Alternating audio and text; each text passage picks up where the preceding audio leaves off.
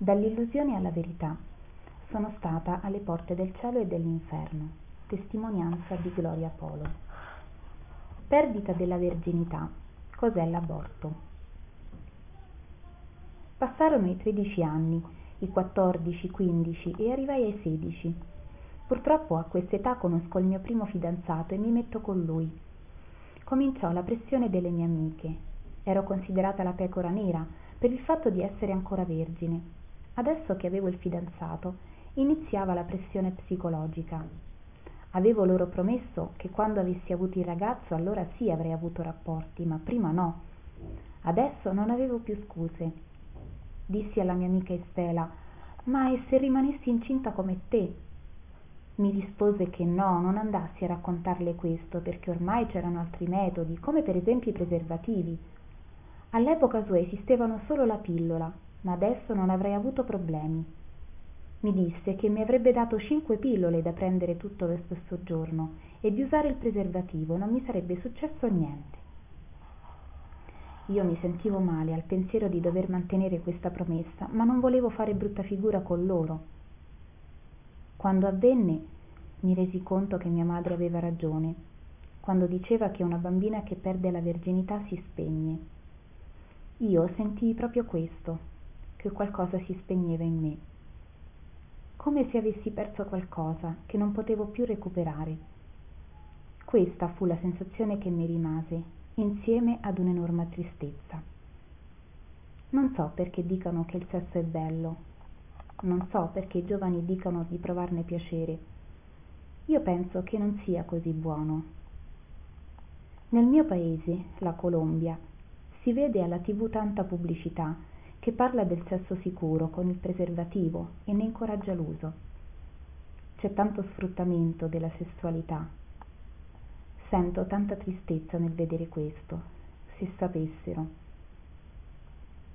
Nel mio caso, vi assicuro che mi sentii molto triste e avevo una paura tremenda di tornare a casa e che mia madre si accorgesse di ciò che era successo mai più la potei guardare negli occhi con il timore che lei vedesse nei miei quello che avevo fatto. Sentivo rabbia e ribellione nei miei confronti e verso le mie amiche per essere stata debole per aver fatto qualcosa che non desideravo e che feci solo per far loro piacere.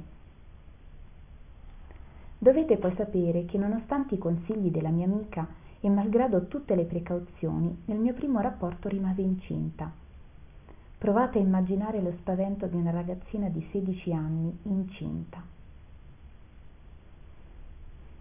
Cominciai a notare molti cambiamenti nel mio corpo. Pur in mezzo alla paura, iniziai tuttavia a sentire tenerezza per questa creatura che portavo in grembo. Parlai con il mio fidanzato e gli raccontai la cosa. Si meravigliò. Io speravo mi dicesse che ci saremmo sposati.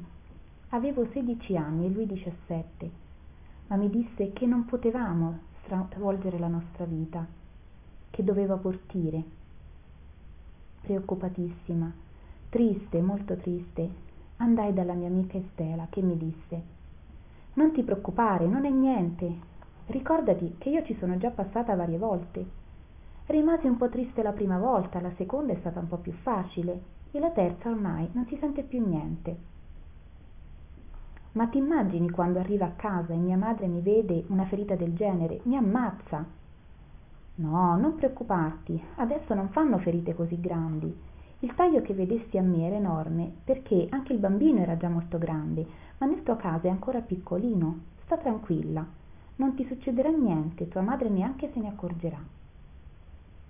Oh fratelli, che tristezza, che dolore grande, come il demonio ci fa vedere le cose come se non fosse nulla, come se fosse qualcosa senza importanza, come se un aborto provocato fosse la cosa più naturale del mondo. Anzi, è da stupidi sentirsi male, che il sesso è per essere consumato senza rimorsi, senza colpa. Ma sapete perché il maligno fa questo? Perché porta le persone a questo? Perché, fra le altre ragioni, ha bisogno di sacrifici umani. Infatti, ad ogni aborto provocato, Satana acquista sempre più potere. Nessuno può immaginare lo sgomento, la paura, il senso di colpa quando arrivai in quell'ospedale, ben lontano da casa mia, per abortire. Il medico mi fece l'anestesia, ma quando mi risvegliai non ero più la stessa. Ammazzarono quella creatura e io morì con lei. Sapete, il Signore mi mostrò nel libro della vita quello che non vediamo con gli occhi del corpo e che avvenne quando il medico mi praticò l'aborto.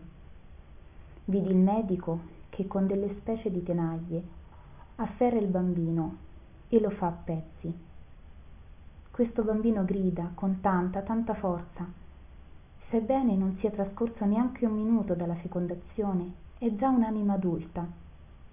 Possiamo usare la pillola del giorno dopo o qualunque altro mezzo ma si tratta sempre di uccidere un bambino con un'anima adulta, completamente formata.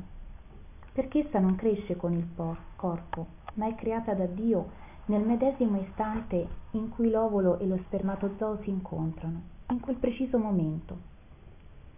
Vidi infatti nel libro della vita come la nostra anima, appena le due cellule si sono toccate, forma una scintilla di luce bellissima e questa luce sembra essere un sole che proviene dal sole di Dio Padre.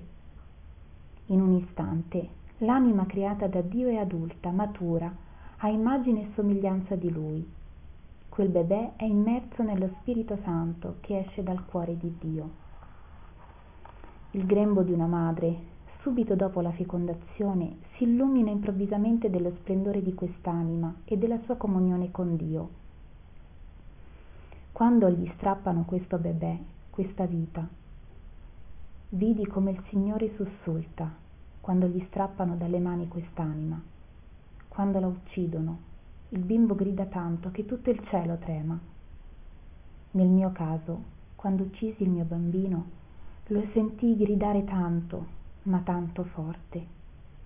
Vidi anche Gesù sulla croce che gridava e soffriva per quest'anima e per tutte le anime che vengono abortite il Signore grida sulla croce con tanto, tanto dolore. Se voi aveste visto, nessuno avrebbe il coraggio di provocare un aborto. Ora vi chiedo, quanti aborti si fanno nel mondo? Quanti in un giorno? In un mese? Capite le dimensioni del nostro peccato? Il dolore, la sofferenza, che procuriamo al nostro Dio e quanto Egli è misericordioso, quanto ci ama nonostante la mostruosità dei nostri peccati. Capite la sofferenza che procuriamo a noi stessi e come il male si impossessa della nostra vita.